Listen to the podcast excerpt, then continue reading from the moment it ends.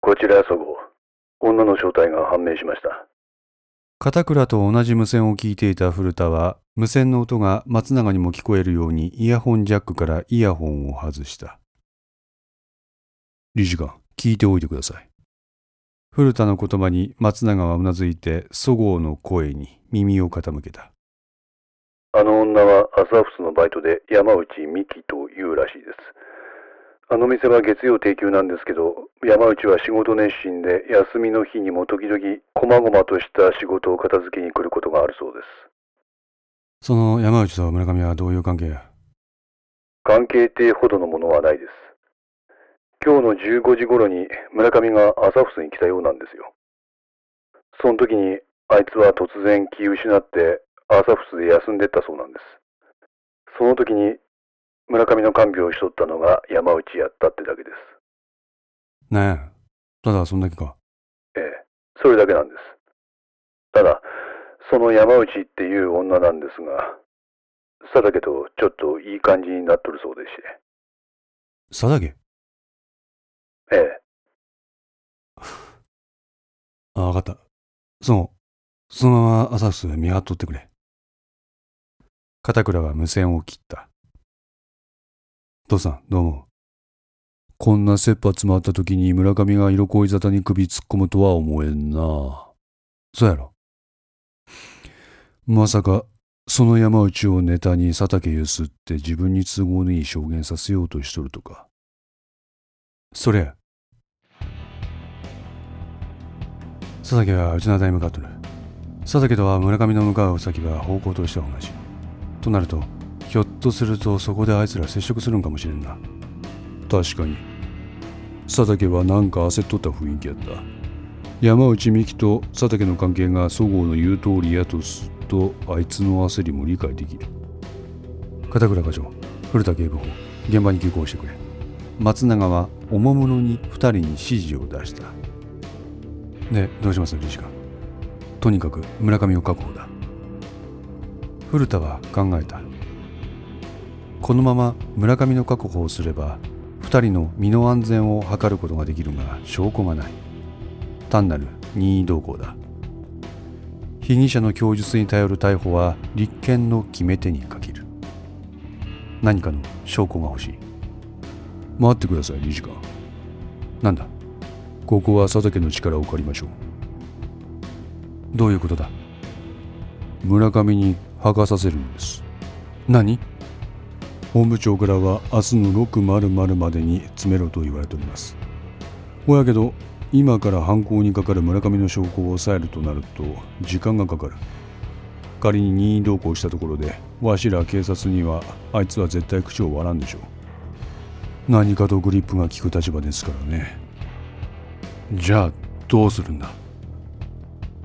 親から今回の事件とは特に関係がなさそうな佐竹に聞き出してもらえばいいんです。わしらが聴取するよりか、佐竹の方が村上の警戒心を解くことができるでしょう。幸い村上は今から佐竹と接触するようですからね。今、古田が提案する方法は前例のない捜査方法だった。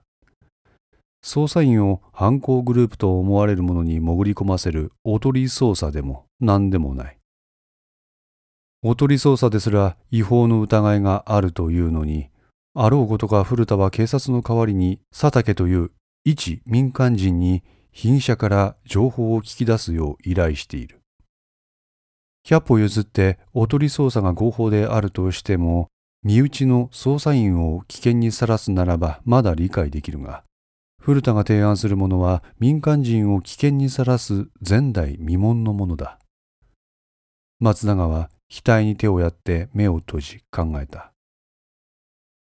彼が目を開くにはしばしの時間を要した。どうやってやる？目を開き、覚悟を決めたような表情で言葉を発した松永を見て、古田はおもむろに無線に口をつけた。岡田、今どこや？内灘です。内灘大橋に向かって走行中です。佐竹を止めろ。え？いいから止めろ。了解。父さん、止めてどうするんで ?3 分後、岡田から無線が入った。佐竹確保。よし、岡田。そのままお前の無線を佐竹に渡せ。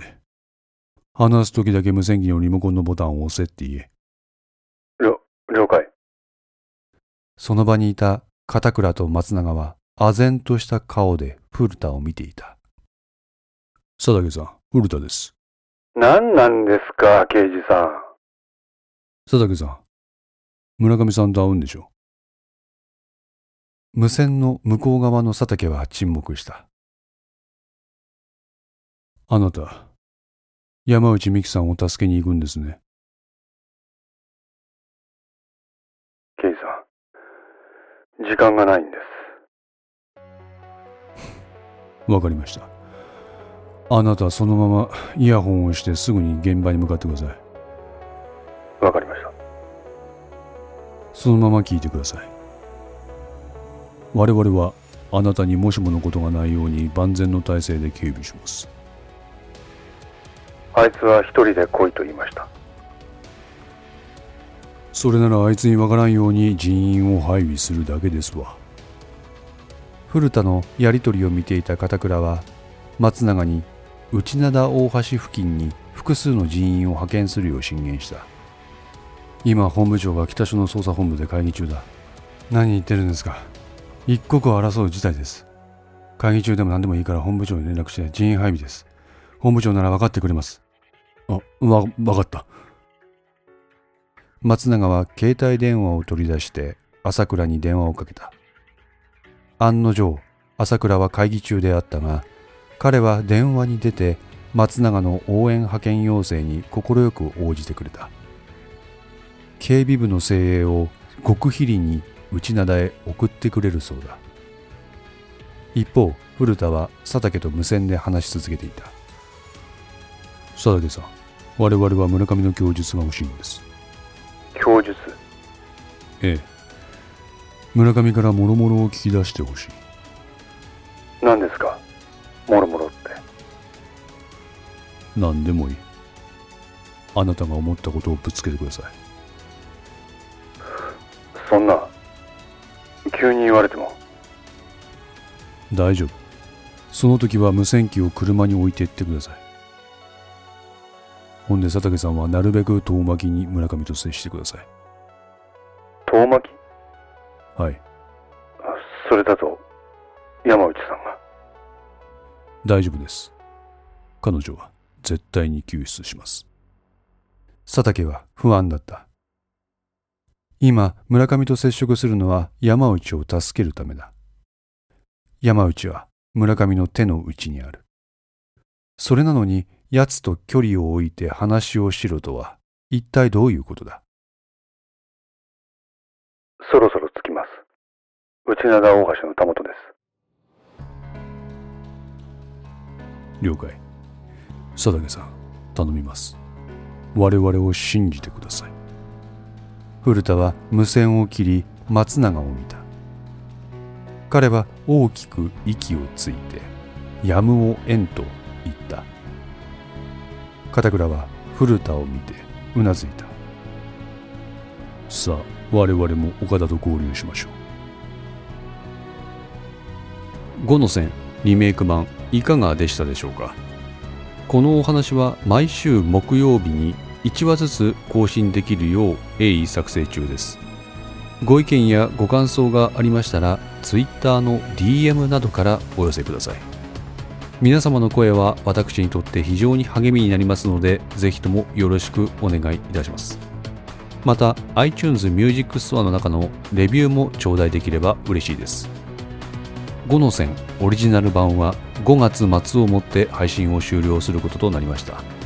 リメイク版は引き続き最後までこちらの方で配信していきます。5の線3も同時更新しています。